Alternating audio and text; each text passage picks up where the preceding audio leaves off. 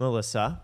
Hello. Hello, Eric. I'm here with Melissa Ong. We're going to play, it's essentially 36 questions to fall in love. Okay, well, I'm already in love with you, so. Well, I feel this exact same reciprocity toward you. okay. So, how about 36 questions to fall deeper? Even deeper in love. I don't know if that's possible, but let's go. Uh, I'm very flattered. I'm all about maximizing. Um, let's. I'm all about intensity and feeling the most. I mean, I already feel every single emotion at a thousand percent at any given point in time, and yeah, I'm. I'm down. I'm down for it to be like a total love fest. I think you're essentially like the spirit animal behind this whole concept and study. Okay. So they put random strangers through it, and many of the pairs, after going through these questions, became really good friends. One pair even got married to each other. Oh my gosh. Okay. So Yeah. we're gonna get married after this. Maybe. Okay. Great. I think it really just jives with your life philosophy, right? Uh-huh. You should just go for it. Yeah. Okay. Let's fucking go. Send it. so the way it starts, we're gonna make eye contact. Okay. Intimate. Mm-hmm. And the first person to blink has to ask the first question. Okay. Are you ready for this? Okay. Yeah. Give me like a one, two, three. Are you like moistening your eyes? Yeah. I'm moistening my eyes. Beautiful. Three, two, one.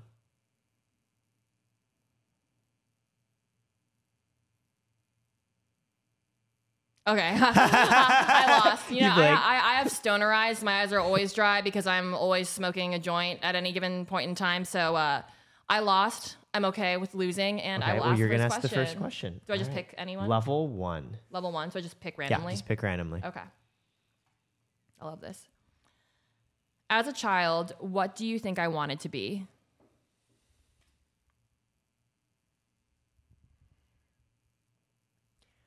I think two thoughts. I think as a child, you wanted to feel loved and appreciated on Mm-hmm. an emotional level.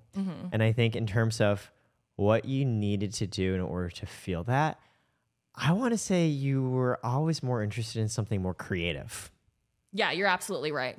Um, so I like, I just wanted to be an artist, basically. I wanted to be, uh, so like when I was a little kid, I was like, you know how in elementary school, there's always like that one kid that's like really good at drawing? Yeah. I was that kid. So in elementary school, I was like the quiet, like little Asian kid who was always just like, you know, alone and like drawing. And I would spend like, you know, days just like alone, focused on like a single like art piece. And um and everyone knew me as like the quiet kid that was good at drawing. You were quiet. Yeah. At what point in your life did you stop being quiet?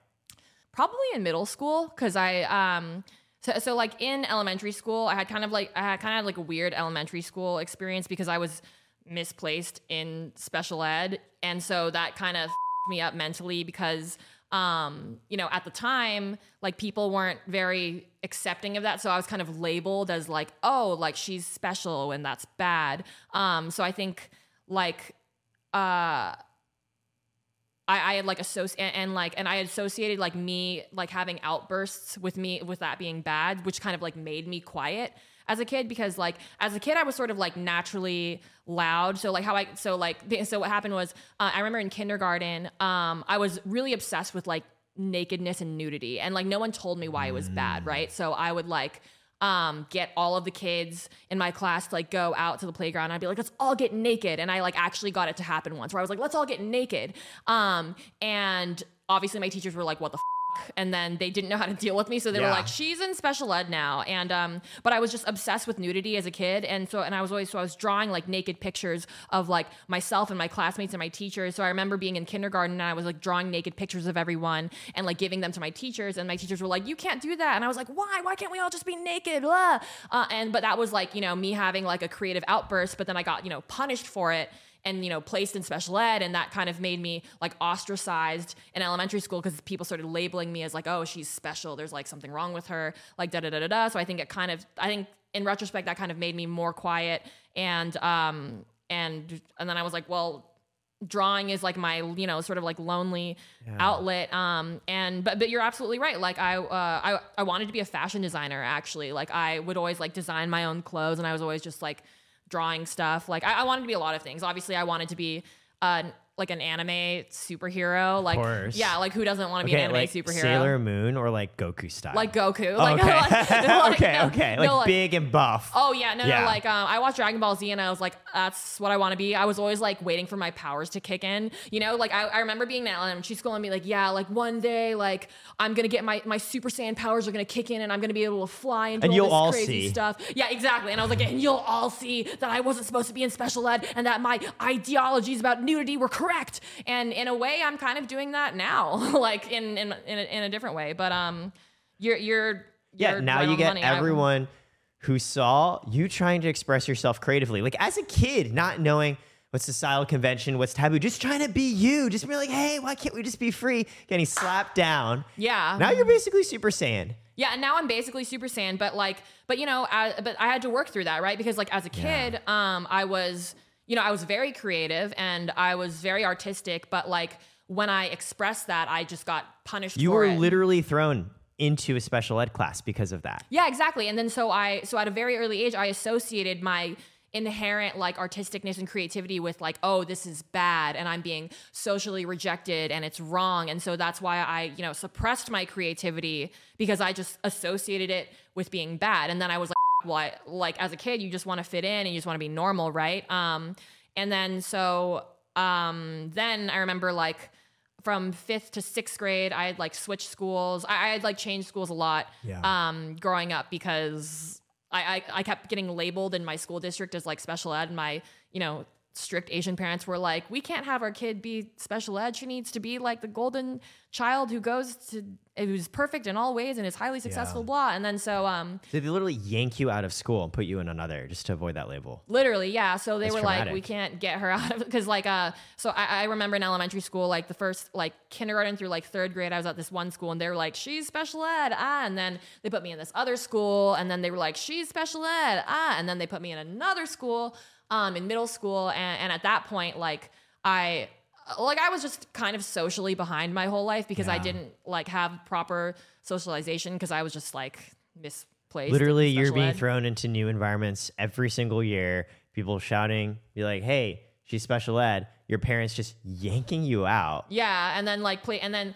and then um but but of course like as a kid you desperately want to fit in, right? Like I felt very ostracized and alone and so um and like my inherent I, I kind of associated my inherent weirdness and creativity as being like bad and people were like socially rejecting me for it. And so that's how I became funny, right? I was just like, well, uh, I still want people to like me and then I realized like, oh, like like people don't like people don't like me when I'm like da da da, but when I'm funny and when I make jokes, people like like me. And then so I think um, a lot of comedians actually like people who are naturally funny, like like your comedy is like typically a trauma response because you like are trying to get people to like you and you're and it kind of like doesn't even matter if they're laughing at you or with you because it's just attention, right? You just like you just didn't get enough attention or, or enough love. So you're like, ah da da da da. So then you become funny. And like thankfully now I'm like funny as f- um Yeah. but um but I think a lot of comedians can relate to me in saying that like, you know, comedy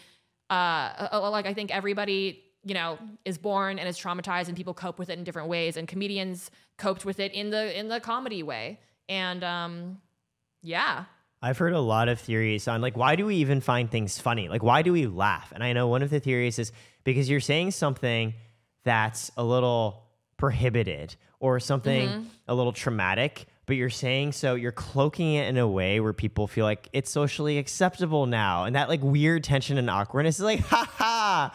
And I wonder you're saying, "Hey, my life was so traumatic that I became funny as defense mechanism to say things that just toe that line of ha ha ha, where's she coming from? But like I'm going to laugh now yeah because instead of getting mad at you. Well, yeah, because you don't want to just um like, you know, humans don't like to feel pain and suffering, Yeah. right? Like and I was just like, well, I don't want to just like sit here and feel bad about it. Like I want to feel better about it and like how I learned to feel better about bad things that were happening to me was to make a joke about it.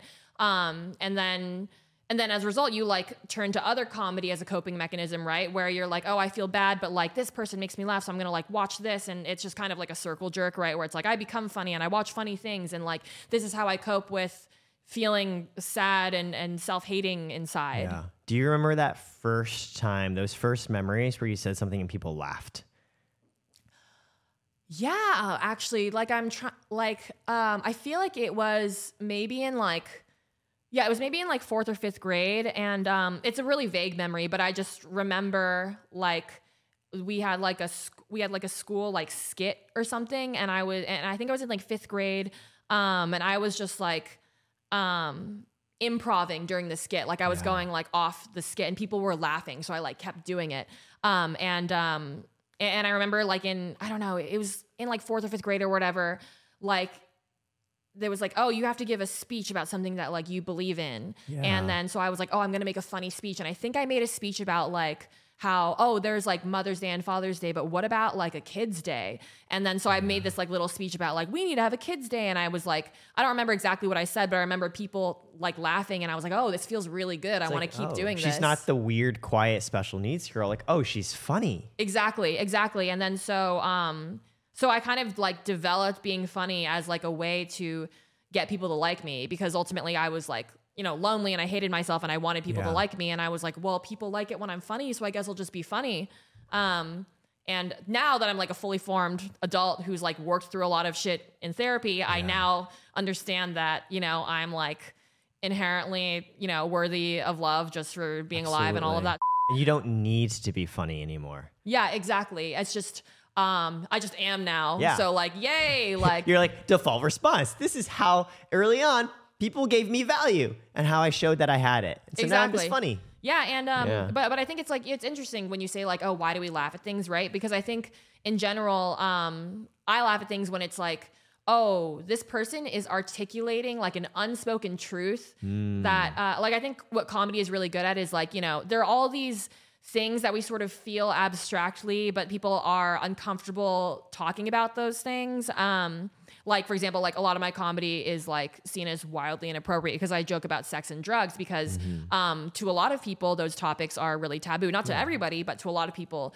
they are. Yeah. However, um, something like sex and drugs are things that people experience pretty regularly, and when you don't have a way to talk about them, it ends up being bad, right? Like there are all these studies where it's like, oh, like states that have the least sex education are the states where there's the where there are like, Yeah. oh, all these like unwanted pregnancies Or- and like STDs because there's just a lack of education around it. You like seeing in Japan, they have a culture that is not very open sexually. And then the gigantic number one source of like tentacle porn is also Japan. It yeah, exactly. somehow. No, no, no, exactly. It's like when you um like I genuinely think that like people are always going to do what they Yeah. want, right? And then so when you tell people like no, you can't do this, obviously there's like a sense of rebellion. Like no one likes being told what to do. Like we're sentient conscious human beings and we want to have freedom and like no one likes being told Yeah. what to do and, and controlled. And so when you have a culture and environment of that, like people are gonna rebel. And so how I kind of think about sex and drugs is like, look, like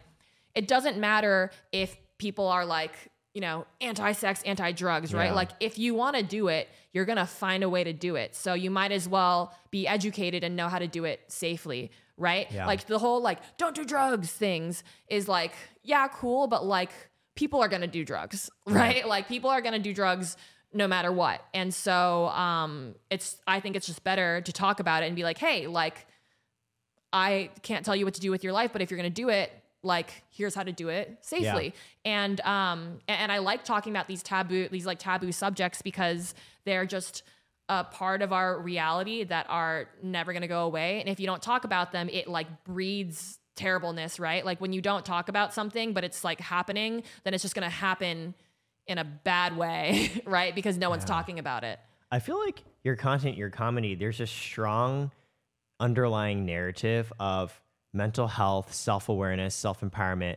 You're telling me, like, yeah, I make a lot of content about sex and drugs, but deep down, it's also because this is like really taboo stuff that people should be talking about. Yeah.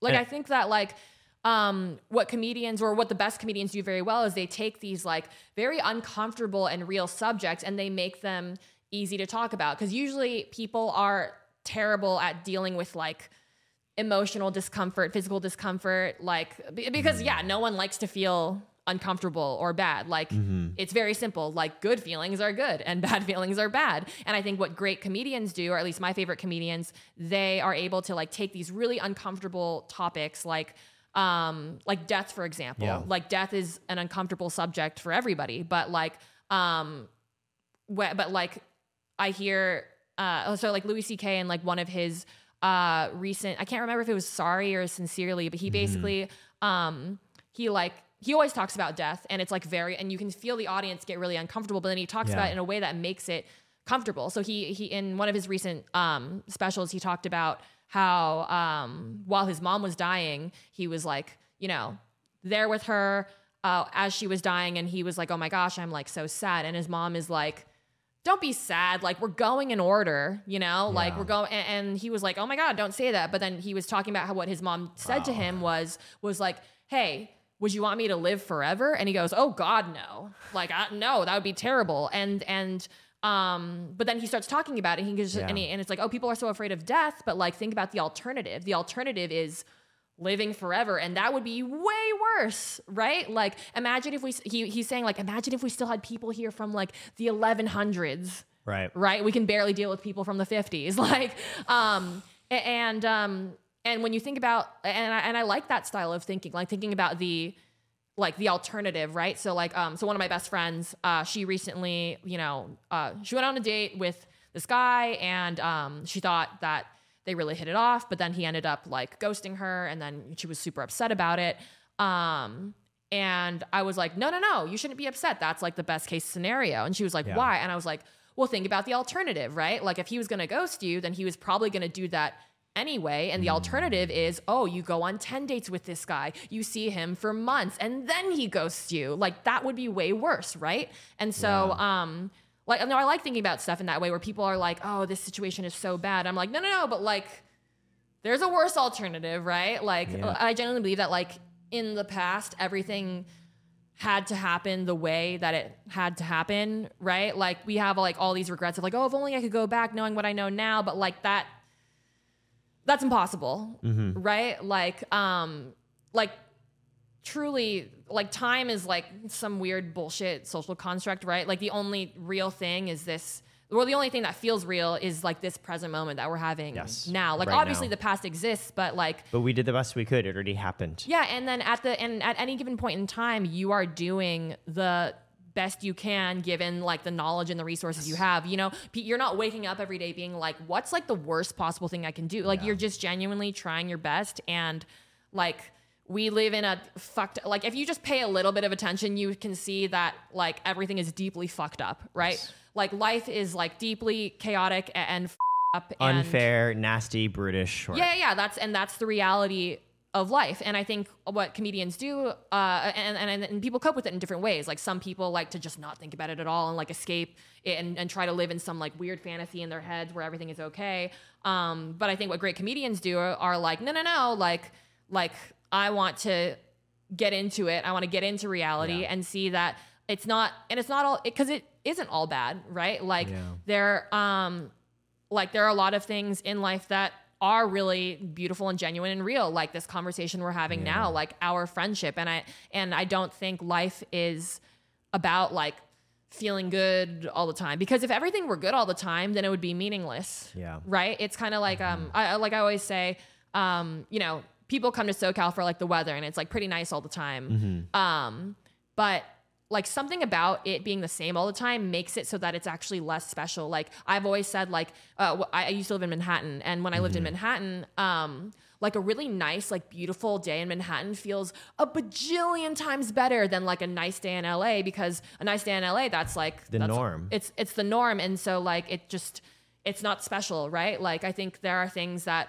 um you, you know people get so sad when beautiful things are temporary and i'm like no, no no that's what makes it beautiful right like uh because if it were just there all the time you would like it would become normal and you would take it for granted right like everything like everything is inherently temporary, right? Like it's it's it's so cliche. The whole like the only constant is change, but that's it's it's Yeah. very true. And so like I um like I I've just learned to become like you know happy and feel like I'm living a rich and fulfilling life by like accepting like the full nature of reality. Like I, I genuinely think that you can't you can't just like pick and choose like the good stuff, right? Mm-hmm. Like you can either feel, or at least for me, like you can either feel everything or you can feel nothing.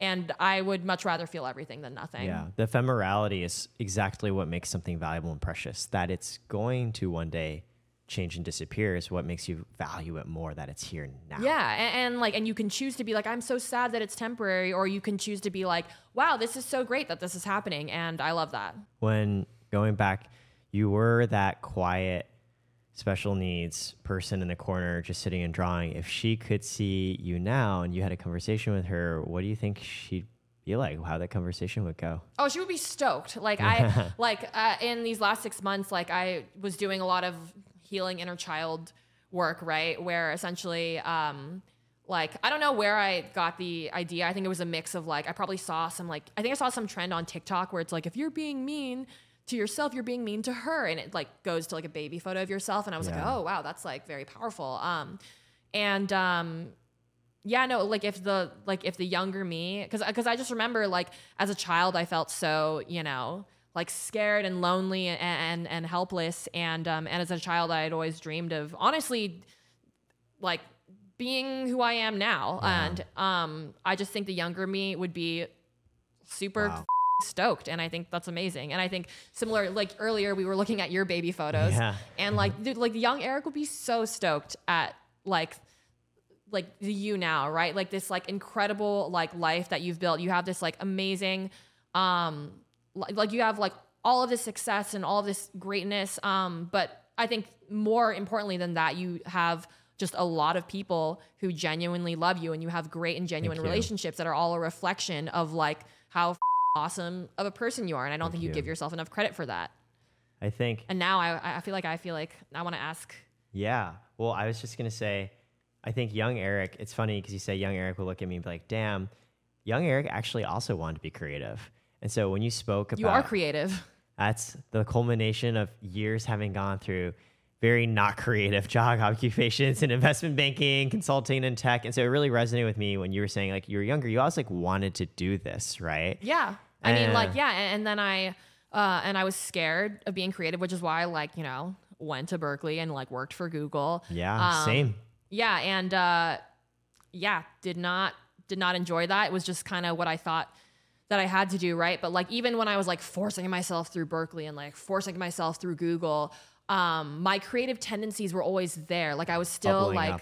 yeah, because I, and I was still expressing it in different ways, right? Like I was always like, you know, consuming and making memes and like doing like funny little stuff, like just for my friend group. Like I was still always expressing my humor just in my Yeah. social groups. Like it's gonna, it's gonna come out and like, um, I don't know, Eric. Like you are obviously very creative. Like you wouldn't have any of this that you have now if you weren't if you weren't inherently creative, right? Like I'm like ne- like you can't like you can't just like make a successful business out of nothing, right? Right. Like and, and like maybe and like also think about your definition of creativity, right? Like this business that you've created, like. I- don't think anyone else could have thought of that. Like I like my brain doesn't work in that way. Like business, like I don't understand that stuff. Like anything that's like businessy, my brain doesn't work in that way, and it's like amazing that like like I think that's creative because I you. uh, like I don't know I couldn't think of that. I literally like if you asked me to start a company right now, I would be convulsing on the floor, getting struck by lightning, trampled by horses because I'm like "Ah, I'm helpless. I can't do that. So yeah, I think you should give yourself some more credit. You are very creative, Eric. First of all, thank you. And a lot of credit to my co founder, Will, who some of you will be seeing will also be doing some podcast episodes too. Mm-hmm. Two, it reminds me there's a poem by Langston Hughes, I want to say, where he says, What happens to a dream deferred? Mm-hmm. Right? Does it shrivel? Does it melt? Does it just explode? Mm-hmm. And I feel like I'm listening to you. It was a dream deferred for so long. Yeah. And you were seeing these little outlets where it just couldn't quite be contained. Right. These memes, your friends. And then one day, 2020, COVID, it exploded. Yeah. no, and because it was just bubbling up for so long, and then it was like because Yeah. um because like it was just a release, right? Because I had just been holding it in because I was, you know, honestly, I was just traumatized at a young age to think that my inherent creativity was bad, and then and I was also in an environment that was not um celebratory. I don't know if that's a word. Um, but Yeah, it shat on you for being creative. Exactly right like i was you. only around like uh, like i remember um so at berkeley right like Yeah. um I I remember I was taking this MATLAB class for one of my um, MATLAB is like a math programming language for like research, like in particular. And so I wrote this rap back in like 2012. I think I was a sophomore or a freshman called Teach Me to Debuggy. So it was like, teach me how to debuggy, but teach me to debuggy. That's good. And I thought that was like super funny and awesome. It was a rap about MATLAB. And then I went and um, I got drunk and I performed it at like the Berkeley like computer science career Yeah. fair. I literally like went to the career fair. I was like drunk. I was like 18 and I just was straight up was like, "Yeah, I'm about to perform this rap. Teach me to debuggy." And um and then I got like five internship offers like on the spot um because they were like, "Wow, she's awesome." And um and, and I remember and I remember being like, "Wow, that was awesome." And then I went and I told that story to just like a random like I don't know, just like some guy I knew Yeah. who was like in a frat or, or, or whatever. And I was so excited. I was like, oh my gosh, like I just wrote this like funny rap and I performed it at the career fair and like I got like all these internship offers and everyone was like stoked about it. And literally what he said to me, he was just, he just put me down. He was just like, oh my God, like that's so embarrassing. Like you don't think that's so embarrassing? Wow. Like, and, um, and yeah, that really hurt me. Right. And, but, but like that, but and and I obviously like I remember it because I'm talking about it now, like Yeah, twelve, like ten I years. remember that too. Ten years later, um, and um, eh, but like little things like that, like where I was just never in an environment where being creative and being myself was Yeah. like, like it was always like a bad thing, right? Like I remember at Google, um, I like I feel like you know people have to like present stuff in meetings, right? And like slide decks are so boring. And so like I would always try to make my presentations entertaining by putting like memes and stuff in them. And uh and my presentations were like actually good because people actually paid attention because they were actually funny. And then I remember um so I had this presentation and then my um boss at the time, she like had like a one-on-one with me and basically like reprimanded me for putting memes in the presentation because she was like, "Hey, like um, it's cool that you put memes in the presentation, but it's really, uh, but like, you know, she basically told me that it was bad and that I shouldn't do it because it was like taking away from the work, that it was like too focused on being funny and taking away from the actual work. And I completely disagreed. I was like, no, no, no, no, no. Like, when people just regularly present, no one's paying attention Yeah. and ingesting the information because it's f***ing boring. However, if you make something funny, um, and make people actually feel something, they'll actually remember it. So we had like a disagreement, but like just like little things like that, where I was always just like, oh my god, like every time I'm creative, it backfires. And now, and so then when I came into entertainment and I was like just being myself, and everyone's like, we love it. I was like, oh my god, really? Like because I was just in an environment for so long where every time I was creative, I was just shat on. And so now it's like, now it's still crazy to me that I'm just like doing my most unhinged and it's like actually being received well and working. I mean, not received well all the time, but like in But general. people, people appreciate it. They're like, this is good. Yeah, and um and like the last like couple years of um, transitioning from tech to entertainment has really just been a journey of like self love for me because I just because um I just hated myself for so long because like you know who I inherently am is like you know my creativity and personality Yeah. out loud. And I understand that like like I'm self-aware right? Like I know that I have a very strong personality and that Mm-hmm. um not a lot of people not everyone likes that. Like some people love it some people hate it. And like that's okay that's just how anything Mm-hmm. interesting works like I think anything interesting at least that's interesting to me is inherently controversial like Yeah. that's why it's interesting It's interesting that because there's a POV. yeah, exactly. It's like, oh, it's like I actually have an opinion. And when you have an opinion, like the stronger the opinion is, like the more like people are gonna like really agree or really disagree, right? Yeah. And um and, and yeah, so these last couple years has just been me like learning to love and accept myself through this journey of like becoming an entertainer and like for the first time like putting for the well i mean not for the first time i've been doing this for like two or three years now but essentially like but two or three years compared to like my entire life before that it's still relatively new compared to like i mean i was in the like uh, you know berkeley that's like four years um yeah, Google Tech, g- tech. I was in tech for like four years, right? So that you know, it's like eight years of that compared to like two to three years of this. Like I'm still, you know, unlearning a lot of the um, self hatred that I had when I was in that environment. And um, but like overall, like just the more and more I put myself out there and just like continue to do what I believe in, the more I'm like Yeah. learning to like love and accept myself. And so that's why I'm like, Eric, like if you want to be creative and you want to do a podcast, I one bajillion percent support Thank that, you. right? Because like your ideas are good. If your ideas that. weren't good, uh, like I'm sorry, like if your ideas were not good, you would have not gone to f- Harvard and li- like literally like like if your ideas weren't good, you would not have been able to like get into Harvard as like an where all the odds are against you, right? Like you're an Asian kid with like immigrant parents and there's like, you know, affirmative action and all that weird bullshit. Like you didn't have like the legacy money that all these like rich like other people have, right? So one, it's amazing that you got into Harvard. Um, and then and like, you know, being a um, you were a consultant at McKinsey, right? Yeah, That's like literally the hardest job to get in business, right? Like I remember uh, I I was at Berkeley and, you know, everyone who was a business major at Berkeley was like super insecure because they didn't go to like Wharton or something.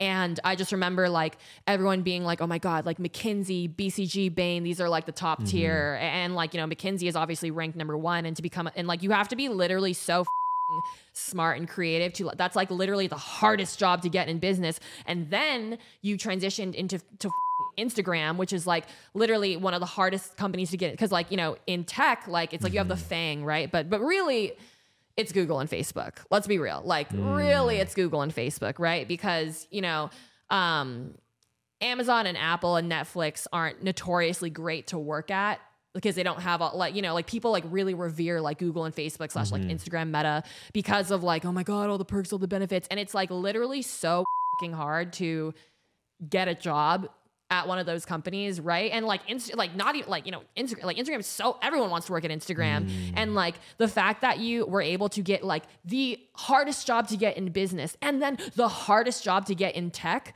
and also you also went to Harvard, and then you and then you quit and created this like incredibly successful company, like like you are a f***ing, like rock star, right? Like like you like your ideas are good. Like if like you wouldn't have any of this that you have now if your ideas weren't inherently good. Like even this, like this is amazing. Like playing we're not really streaming. like this is such a like this is such a great idea. I, I remember seeing your first podcast episode and I was like, this is so genuine and authentic. Um and, and there's a market for this, right? Because you don't see people you know, like like us who like, you know, we went to like a good college and had a good job, come out and be like, that sucked and I hated myself, right? Yeah. Like, um, so I think what you're doing is like really unique and important and um I support you and remember you, that Melissa. anybody who hates on you is actually a fan because they're jealous and you and like when you get a hate comment, you won.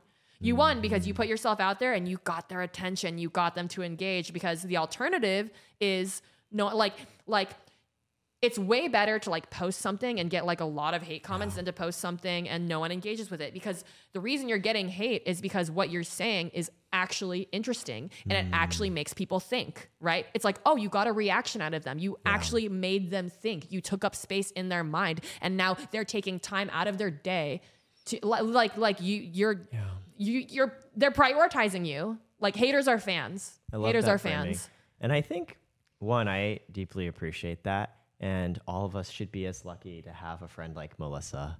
I'm a pretty good friend. In her I mean, like she's- I'm pretty, I'm pretty dope. Pretty amazing. Yeah, and also hot as. F- Exactly. All Also the things. Very hot. And she's funny too. I don't know And if you funny. heard. She's Yeah. like pretty cool. You should check out her Instagram. She's got like a few followers. Kind of a yeah, big I'm deal. just starting. NBD. Mm-hmm. And the second thing I want to say is, yeah, I think you really, I feel very understood and seen.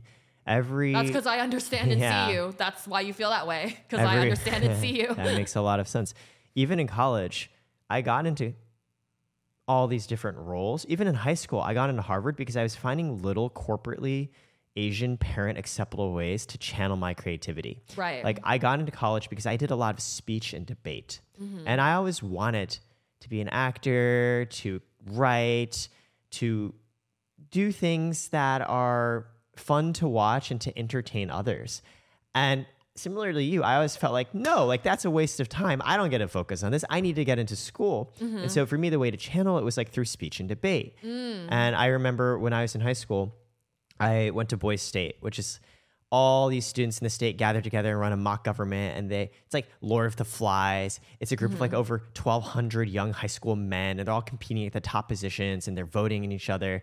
And I actually won because yeah, of course you did. thank you. I Of figured course, out yeah, that doesn't surprise me at all. Yeah, of course you did. which like me, like super nerdy, awkward, like Asian kid, because I figured out, oh, if I just give really funny campaign speeches, that's actually going to work. Mm-hmm. Yeah. And so I find these like socially I don't know why acceptable. because you're creative and you're good at being creative. you. Like that's why it worked. And that was it just reminded me when you're talking about like you're at Google and you're giving these presentations, right? Or you're talking about like teach me how to do Bussy. That was my version, right? It's like, mm-hmm. oh, I'm like running for things and I'm speaking and I'm pitching, but I'm doing so in funny ways. Even as a consultant, even as a product manager, so much of those jobs is actually around storytelling and building real connections with people. Yeah. And the part I was always the best at was like, hey, there's a saying, right? If you want people to build a boat, don't teach them how to build a boat inspire them to chase after the sea. Right. And I'd be like, oh, I know how to do that. I know how to get people excited. I wasn't as good at the other parts of being a product manager consultant, but that initial part, because I was like, oh, it's get to talk, get to make jokes, get to share my POV with other people. And oh so, yeah, no, I yeah, mean like I it. like I mean so much of like my success is like like I think people just don't realize how important you know social skills are because like because life is inherently social, right? Like no one like everything is like a network of people all doing stuff like so just much talking to each other. yeah, like and like so much of my success now is uh, quite literally just built on the fact that I'm good in person. Like when people meet me in person, they like me and therefore they like want to work with me. Like, you know, we met in person and we like instantly clicked and now we're like both working together and being successful Wait, for, for together. Kynex, the first time I ever met Melissa, I had a FaceTime with her, and after 10 minutes, she's like, I'm going to go watch a bunch of turtle races down in Venice. Do you want to join me? yeah, no, because we FaceTimed and I was like, oh, this guy's awesome. Yeah, My friends are visiting from out of town. They're like, come on down, watch the turtles. Yeah, and then let's go watch turtle didn't we go bowling afterwards. We went bowling after that. and they were playing your song, "The Bowling Alley," Yeah, and that was just fun. It was so fun. It was just so funny because um, you know, my friends were in town and we had Yeah. FaceTimed and immediately when we FaceTimed, I was like, oh, this guy's awesome. Like this you. guy is awesome. I want to introduce him to my core friend group now. Um yeah, and then no way, same day, three hours from now, are you going to be there? And I was like, yeah, I'm so down. yeah, and I was just like, okay, Eric, you're coming to this thing. Like, I basically was like, okay, you're my you're my friend now. Um, and then I was like, cool, come to this turtle race, and we were like, okay, the turtle race is kind of mid, but we're all just hanging out together. It's fine. Um, then we went to the bowling alley, and then the DJ who was DJing the bowling alley like recognized me and like played my songs, and I was like, this is so funny. Yeah, it was pretty amazing. Okay, let's do another question. Yeah, I wanna, like- level two. Level this time you ask. Wait, didn't I ask? You did. first This was me. This was. Oh, you're right. This time I asked Yeah, you. yeah, yeah, you, asked, I you asked asked me, you. but then and then I have to like answer it about you, right? Yeah, exactly. What title would you give this chapter in your life? Okay, so it's so it's about me again. Yeah. Okay. Um cringe and unhinged. Um That is that is good. yeah, like uh yeah, like I always say I'm like, yeah, cringe and unhinged. Um to be honest, I am kind of living my dreams right now. Yeah. I'm doing very well. Like I'm like uh yeah, I'm like I'm living my dream because my dream is just to be able to do whatever the I want whenever I want and to be myself and to be loud. appreciated for being yourself instead of slapped down. Yeah, and I'm like, and I'm like, yeah, I have no complaints, honestly. Like I I'm, love that. yeah, I'm, I'm living my dreams, and like I, um, know that I deserve all the success I have now because I worked very hard for it. Yeah. Like I had, um, you know, I didn't, um, I didn't have like a very, you know, supportive upbringing, uh, and so, um, yeah, and so like you know, quite literally when I was 18, I kind of just, you know, left my family and hometown and was just like, okay, bye. I'm not fucking with this ever again. And then um, you know, like became, you know, worked really hard at Berkeley and became financially independent through like tech and then, you know, quit and did all this stuff that I'm doing now. And um and like, oh my God, shout out to like my amazing team at UTA and the 3 Arts. They literally changed my life. Yeah. Uh, because and it was awesome because I just started putting myself out there on TikTok in the pandemic, and five months later, um, you know, UTA and Arts were like, "Hey, you're awesome, and we want to support you." And I was like, "Wow, really? That's amazing!" And and um and like ever since then, I don't know. I've just been I've just been living my dreams Yeah, and like cringe and unhinged. cringe cringe and unhinged. Yeah, that's. Oh, well, but like I want to do one where it's like I we get to talk about you. You ask me. Ask me okay. Okay. Okay. Because I want to do it because I'm like, let's talk about you, Eric. Of course. What question are you trying to answer most in your life right now? I love it's like the price is right, and you're just like, yeah. What, que- like, Eric? What question are you trying see." to answer most in your life right now? That's a tough one. I think over the past few years, to what I said earlier, I've been finding increasingly more natural ways for me to express my creativity, mm-hmm. right? From, oh, I'm a consultant to, oh, I'm a product manager to, oh, like now I'm a founder and I got to work with creators. Mm-hmm. And this, even being to build a friendship with you and being in conversation with you today, I'm like, wow, I'm so happy I get to do this. Like, I actually get to talk and express my perspective and people might listen and watch. It's like actually an insanely People are listening and me. watching. That it's not. Yeah. They are. Like that's such a bizarre concept. Like, oh, like maybe what I say people might actually like.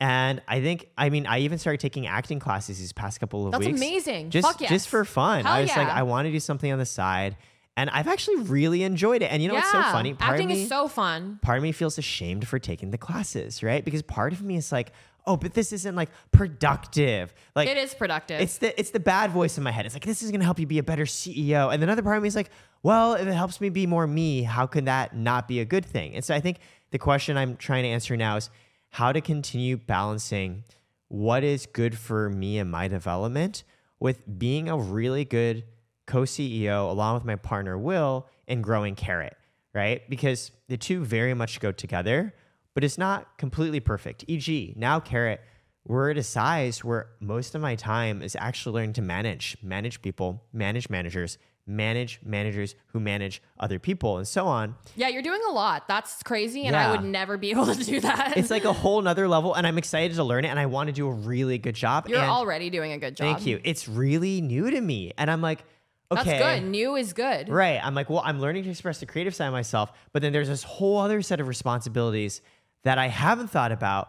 And how do I prioritize between the two? Like, how do I balance? Like, do I become the type of CEO who's always gonna be more focused on like the relationships?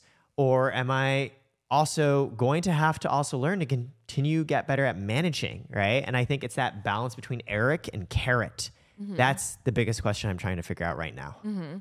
Um, and May, I think you're not giving yourself enough credit because you're like you're you're using language like, oh, I'm trying to, I'm trying to da da da da da, Yeah. but like you already are, right? Like you're already good at it. And like I think that the you are your own worst enemy. Like I I think that you should trust your judgment because trusting your judgment is what got you here, right? you. Like your decisions and your opinions and your ideas are good. That's why you have all of this success. And like, and I don't, and I would hate to for to see you suffer unnecessarily, right? Like, um, and, and it's interesting. You're sa- you- you're saying you're trying to balance those two things. I mean, I think you can just do both Yeah, that's Like- what I'm trying. like like for example like um so i moved to la from manhattan and like i i really miss living in new york but i also want to live in la for the career opportunities and stuff and then so people kept asking me like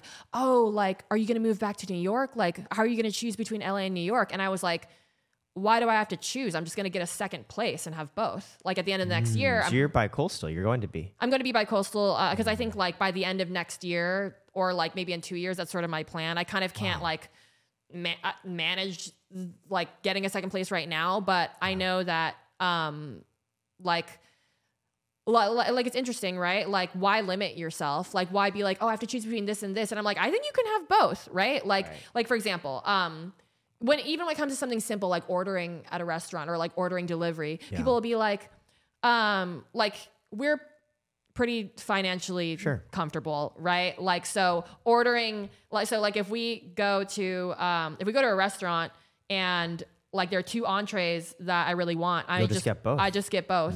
Um, because people are like, oh, should you that one or that one? Oh, well, it's gonna cost more and I'm not gonna finish it. So who cares? I want both and I can afford both. Like, Yeah, like, um, that. like I don't think you should, you know, limit yourself. Like, yeah, you can, you know, be a great Karat CEO. I mean, you already are, and also be a great actor, right? Like you see all these people um, who are like, oh my god, like Donald Glover is an amazing example, Yeah. right? Like he's just good at everything, right? And like I'm sure people were like, oh, like how are you gonna choose between da da da da da? And he was just like, I'm just gonna be good at everything, and um, like yeah, I just uh I, I don't think you need to tell yourself these like self-limiting beliefs of like, oh, how am I gonna balance, you know, da, da, da, da. like you're already you're already good at all that stuff, right? And like no and, and like just by you being yourself and trusting your judgment, like you're you're you're already doing it. You know, like it's so interesting to hear you say like, "Oh, I'm trying, I'm trying." And I'm like, "You're not trying, you are doing it." Right? I appreciate that. And I actually remember I had a conversation with one of my employees where he was just like, usually when I have a one on one, I always ask him, How are you? And he asked me, Okay, I'm fine, but how are you, Eric? Yeah. And I cried a bit because I was thinking of, Hey, I want to do content because I think it'll help Karat. I also want to do content because I really want to do it. And I was like, And "Oh, ultimately, it's fun. it is fun. I makes really enjoy it. I like it. And yeah. I felt so much shame around the concept of like, oh God, like my personal Instagram following, which I kept private for a very long time, might grow because of work I'm doing for Karat. Because there was such an internalized voice to me that was like, no, you don't get to do that. Like that's you being a bad CEO. If your personal Instagram following is benefiting because of work you're doing for Karat as content, wow, that's like really misaligned incentives and not morally right. And I was talking with my team member, and he was just like, "Well, what are you talking about?" That's literally an insane, crazy thought. yeah, Like that's literally that's crazy. yeah. It's just like no, I like internally knew it was like off, but he was just like, "What are you talking about?" Like, Yeah, no, will- you just said that to me, and I'm like, what you just said is crazy. yeah. He was like, if it helps Karat and it helps you, helping your following grow also helps Karat. Like it all builds on Uh, each well, other. well, I think it, we're so used to there Yeah. being something wrong or there's like a problem with it, right? Like we're so, we're not used to things just being like good a hundred percent, right? It's like oh, there must be some like you know because inherently like we're you know problem seekers and problem solvers, like that's what Right. makes us good at stuff. Um, but yeah, like uh, but I'm gonna lead you through it. So like you've been wrong before, right? oh, 100 percent. I'm wrong a lot. Yeah. So you could also be wrong about that thing you just said, right? Like Yeah. just because just because you have thoughts in your mind and sentences in your mind doesn't make them true, right? Right. Like um you know, our brains like we just have a bunch of sentences running in our minds all the time and like they're that's literally all We're, we're not always just our feelings. Yeah, they're just they're just thoughts. It doesn't like just because you believe something and you feel something doesn't make it true, right? Like Yeah. like think about flat earthers, right? Like there are all these people who are like they really believe that the earth is flat and like that's okay. I mean, it They doesn't believe it. change the fact that the earth isn't flat. Like you can for sure believe that, but them believing that doesn't make it true, right? Like um, you know, you know, back when um people thought that the sun revolved around the earth Yeah. like just because a bunch of people believed it didn't make it true like you know there's there's a difference between what people believe and what's like actually true and so um yeah i think like i, I said this to you before but like you know so many people who are hyper successful are afraid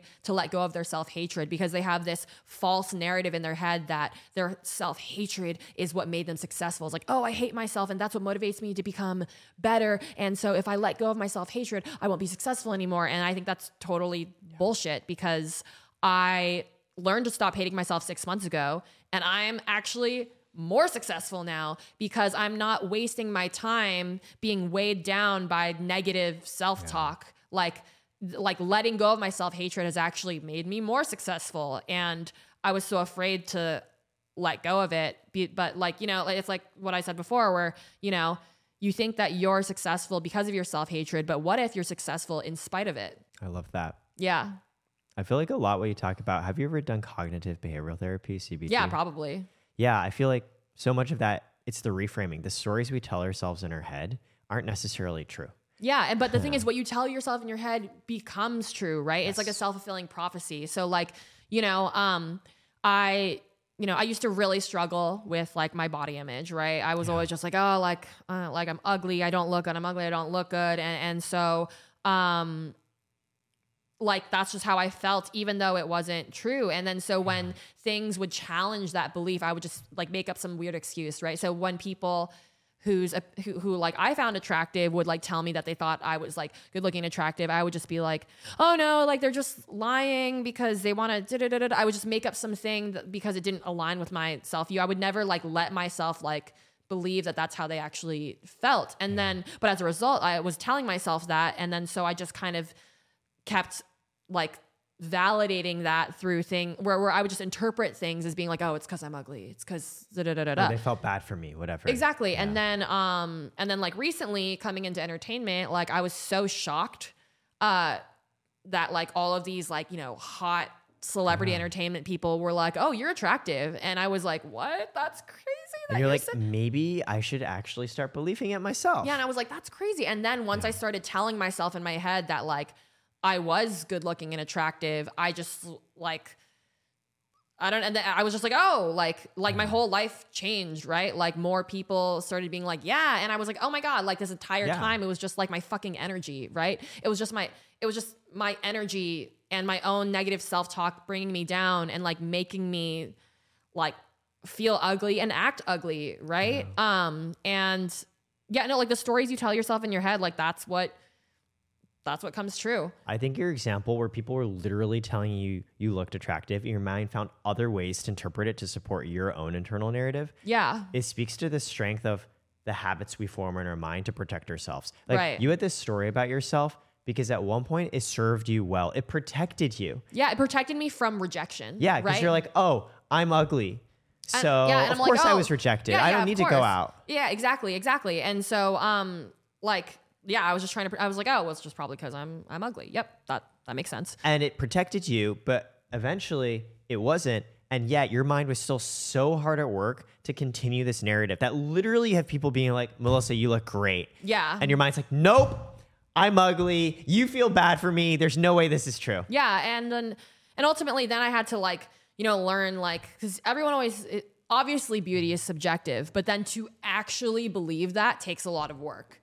Yeah. Um, and honestly, being on TikTok the last couple of years helped me a lot with my body image because, you know, um, you know, we, you grow up in an environment where like, you know, we're millennials, so we didn't, the internet sort of like grew with us. right. It wasn't already there. Right. Um, and so uh, being on TikTok like exposed me to all these different types of beauty that like, you know, like how I the environment that I grew up in was like, oh, like this is what's beautiful. This is like the objective And I definitely standard. didn't look like that.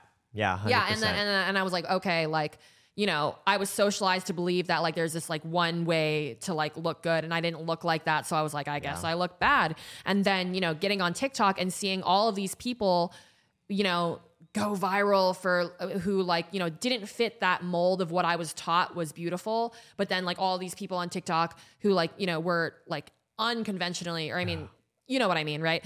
Like uh there's just such a diversity of people who clearly other people think are attractive. Yeah, and And then you're I, like, and then I was like, oh, like that. Mu- then then if that person is perceived as attractive, then it's totally possible that people can like perceive Yeah. me that way, right? And so, um, uh, yeah, it is just kind of like exposing yourself to different stimuli to help you adopt a better worldview, right? Because ultimately, like, it's so hard to know the truth about things because reality is so like weird and fucked up and, and subjective anchored to what and people have in their what people have in their heads and what they talk about with each other. yeah, exactly. And then your brain is like all these chemicals and all these neurons firing in directions, and Yeah. it's just so hard to know like what's actually true. And then there's also the question as to whether there is such an ob- there is such a thing as like objective reality.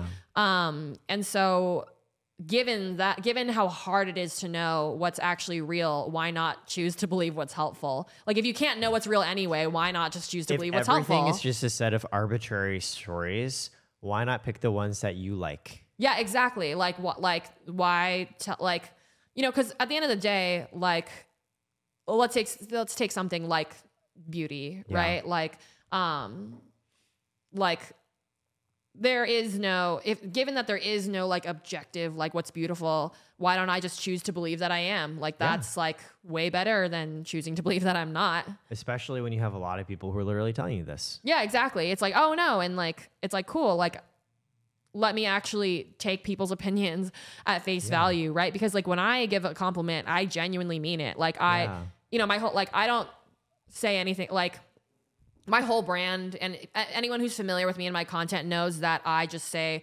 whatever's on my Super mind. straightforward. I am very straightforward. I don't really think before I speak. I just say literally whatever's on my mind, like instantly. Like I don't overthink anything. I just am like, these are my thoughts right now. Boom, boom, boom, boom, boom. Yeah. Um, and doing that has, you know, given me all of this awesome stuff in life. Like I'm living my dreams and I have really amazing friends and a network of people I love who love me and it's awesome.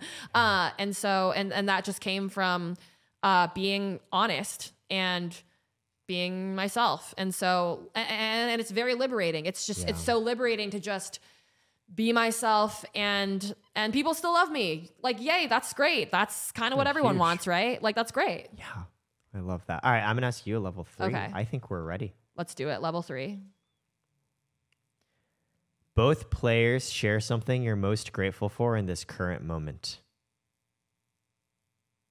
i mean i feel like i'm gonna give the easy answer but what i'm most grateful for in this current moment Yeah. is our friendship Getting to do this with you. yeah I was thinking the exact because same um thing. well well because it's like you know obviously we both have a lot of friends but i think that um we connect on a really deep and hyper specific level Yeah. uh because you know ultimately i think humans just want to feel Connected, understood yeah, and um and i feel really understood and seen by you because we both have this like kind of similar background of like okay we both like you know we're asian american we have like the kind of uh traumatizing like uh Trying to do creative things and being told like no, slapped down by everyone, going through the corporate life and just gradually building up, oh, I can't do this anymore until one day. Yeah, I mean, we have like Yeah. such um like hyper specific yet similar Yeah. life experiences, right? Like, oh, we were both, you know, we're both around the same age. We I both also like went to a ton of different schools as a kid as well. Yeah, Yeah, exactly, said right? that, And like, oh, that was me. yeah, and, and um and it's like, yeah, like I went to Berkeley, you went to Harvard, I worked at Google, you worked at McKinsey and Instagram. Now and we're now, both here in And LA. now we're both doing and then we both were like, fuck that, let's just do our own thing. And on top of that, we're still like, you know, kind, empathetic human beings Yeah. despite all of our trauma. You know, we kind of went through a lot of similar things and sort of arrived at the same place. And so um, I feel very understood by and connected to you. And uh, because, you know, like, even though I have a lot of friends, like, they don't necessarily. Under, like you know, different friends understand like different, parts, and of different you. things. Yeah, And there's this really strong underlying narrative both of us fall into that to your point, there's so many people in this world and so many things going on. I always appreciate it as a miracle that, hey, I got to know you and you got to know me. yeah, we found each other. Yeah. yeah, we found each other, and we're doing this now. And uh, I'm very excited. I think we have our whole lives ahead of us, and we're just gonna keep becoming like happier and more successful. And I think it's gonna be great. I love that. All right, level three for you. Okay, level three. Let's go. Oh gosh, this is a good one. What do you most admire about me? This is like such a like circle jerk question. Like, yeah, like tell me what's good about me, Eric. what do you most admire about me? the self awareness more than anything. Mm-hmm. Many things, but number one, the self awareness. I feel like you're aware of who you were, who you're becoming, where you're at right now, and what you like about yourself and the things you're continuing to try and get better. I love and appreciate you're very open about, hey, six months ago, I still hated myself, and these were the narratives that I was going through. And now, six months later, here are the things that I'm learning to appreciate about myself because it inspires me mm-hmm. as someone who identifies with a lot of what you've been through to hear you go through it and trying to become healthier and better makes me feel like I can too. Yeah, because you can.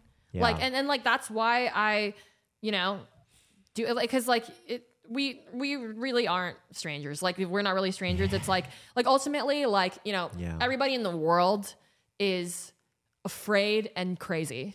Like literally like every single human being in this world is scared and crazy. And no and like and if anyone denies that, you're wrong. like you're just Yeah, you're, you're wrong. like it. yeah, like if you think you're not scared and crazy, then you're Yeah. crazy and scared. Like You just like don't the- wanna say it. You just like Yeah. either you are lying to yourself or you're not aware of it. And both of those things are just a reflection of what I just said. That's that's scary and crazy, right? Like um and I just think that when you're more like when you're honest, it enables other people to be honest because like no one gets fulfillment out of just like living a superficial life of like everything's okay and I'm hot. You know, like you only get like like the good stuff is hard. Like that's Yeah. kind of obviously we have worked really hard our whole lives and we understand that what's worth it is difficult, right? Like um if something's easy to achieve, it's not meaningful. It's just kind of whatever, right? Like it's so interesting when people um so obviously dating is like a soft is like a sore spot for like pretty much everybody in the world course. um and people i think it's interesting when people like complain about how hard it is to like date and be intimate and i'm but like what i'm thinking is like well no shit like it should be hard you're finding a life partner. yeah, like it's like no, like because like obviously it should be hard because if it weren't hard it'd be meaningless. Like if it were if it were just easy to like connect with people and fall in love easily, then it wouldn't be awesome and and meaningful. Like same with like, you know, any sort of career success, right? Like like, you know, we're smart intellectual beings and so we want to be intellectually challenged like if i can do something and it's like really easy then it becomes boring and then i don't i don't care right like you know at this point like i've made so many videos and like i i kind of know like what'll you know quote unquote go well, viral yeah. but like that's not interesting for me right it's like okay like i've already done this a million Yeah. times and so now i'm like working on different projects that are intellectually stimulating you know i like i don't post for other people i post for myself. It's like no no no i um i know a lot of creators have different way like some creators like they they have like a posting schedule or whatever. Like i'm so anti like businessing my Yeah. like Because it constrains the creativity you finally come to appreciate and value and use. Yeah, and it also takes the fun out of it, Yeah. right? Like the entire point of me quitting Google to do something I love is to like actually have fun and enjoy it. Yeah. And by like making it businessy, like I'm gonna put out five videos a day and like it's like it sucks out all the joy from it and completely defeats like if I'm gonna do that, then I might as well still be working at fucking Google, Right. right? So like I like like I have no like schedule in both in my life and in posting. I just literally post like whatever I want, whenever I want, and I consider something a success not by the numbers, but if I like just am happy and proud of it, right? Because like in the past, like uh when I was first creating content, like there were times where, you know, I would make something that I knew would go viral, but that I wasn't like really proud of. Uh and like even though it did well numbers wise, it didn't it made it actually made me feel bad inside because I was like, oh, like this is successful, but that's not really me. That's not really uh, you know, like Yeah. um versus when I do something that I'm like, oh, this is something I'm like really proud of and like I'm just I know it's good and I'm happy with it and I'm and, and it's fine if it flops or whatever because like Yeah. I know it's good um and I had fun making it, so it was successful. I love that. Let's do one more. Yes, Level let's do one three. more. This time it's you. Okay. Why do you think we met?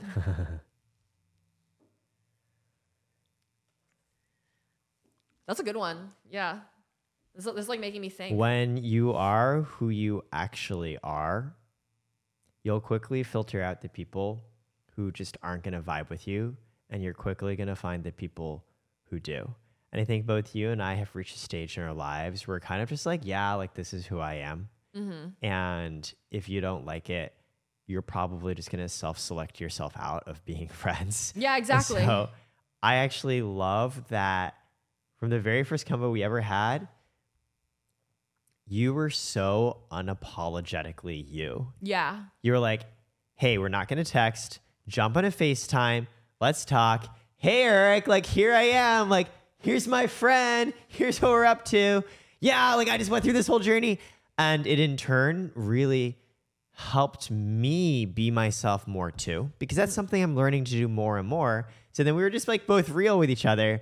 And we're like, yeah, let's like hang. Yeah, let's cut like cut the bullshit. Let's just be real because Yeah. because here's because I just think like the truth is gonna come out eventually. Yeah. Right. And so you can either be honest now or you can be fake and the truth will come out eventually and it'll be weird and bad and then you will have wasted all that time. Like like so for example, like um when I first like like meet someone that I'm gonna go on a date with, I don't wear like any makeup. Um, because I cause like I'm like, no, no, no, like you're gonna see my real face eventually. Like I don't like when I like I'm gonna go on a date or something, I literally just show I, I don't wear like any makeup. I just show up with like my bare face because I want you to like me for my bare face.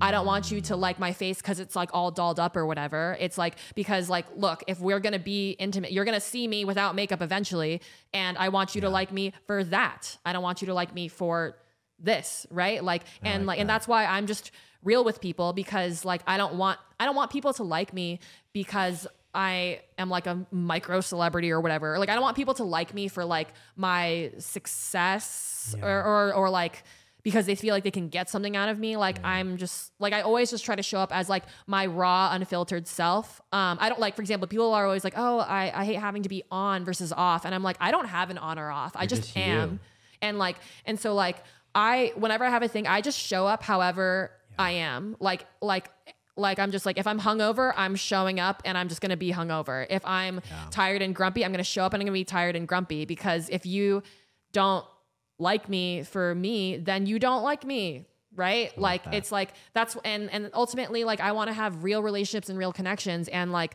there's no like it's to me it's just a waste of time to like put on a face and be I don't know, just just someone you're not. And like I know that like I, like I know deep down inside that like I'm like an empathetic and loving and caring Yeah. individual. And like if you can't see that when I'm hungover or whatever then you're never going to see that right? Like I don't feel like I need to prove myself to people. Like I think that if you just are who you are like you'll like the right people will come. Like I have you in my life. I'm very grateful for our friendship. And um and that came from us just being like yep we're ourselves. yeah no because exactly because like that's why I don't like to like do the formal text thing. I'm just sort of like, no, no, no, like we need to just talk in person. Like, cause, Yeah. cause like we're going to talk in person eventually. Right. Why not find out fast and now? Yeah. uh, let's just, let's just get into it now. Right. If we fuck with each other, we fuck with each other. I really think that ties to what I said earlier. Your superpower is being self aware and just being you so much that it encourages me to just be me around you. Like, I feel like I can, I think earlier today I was like, yeah, I'm just like super tired. I went through this stuff yesterday. Yeah. No, me too. And I'm just like, Yeah. yeah, I'm, I'm super tired too. And both of us just like, that's chill. That's fine. Yeah, like, it's fine because nice. like I value you for you and like what I want for you is for you to be yourself. I think the point you said earlier, hey, you don't want people to value for all your success. You want them to value for you and acknowledge that all the success you've seen is because you are you. Those outward sized metrics are imperfect measures and captures of just you being awesome. Yeah, And so focus on what really matters. Yeah, and like and like same for you as well, right? Like I like I I will always say like I will die on this hill that like any successful person is successful because of who they are. Like they're not like like they're not valuable because of their success. Their success is a byproduct of who they are inherently. And, you know, like you being you, like like you didn't no ordinary lame person could like get into Harvard and then work for McKinsey and Facebook and build this amazing company and have all you know what I mean? Like like you're fucking awesome and people love you and support you and um and if you weren't like a super likable person who people like people like you, right? Like people love you and like want to work with you, right? Like uh like as soon as we started talking, I was like, yeah, this guy's awesome. I trust him. Um which is why like, you know, being like I know you and I know that you're like smart and you have good intentions, so that's why I like trust you with all my finances. Like I'm just sort of like, yep, I like And I trust this guy the with all my finances. I trust you to always give feedback because we might not always do things perfectly because I take that responsibility very and you know I'm always going to be honest. Yes. Yeah. Same page. Thanks, Melissa. Thanks so much for coming. Yeah, of course. I love you. Yes, I love you. I would literally do anything for you. I, I know we're gonna be friends for life, and it's just gonna be awesome. And one day, when I'm like really rich and really famous, we'll just be partying on my yacht and I can't being like, and being like, remember when we went to Harvard?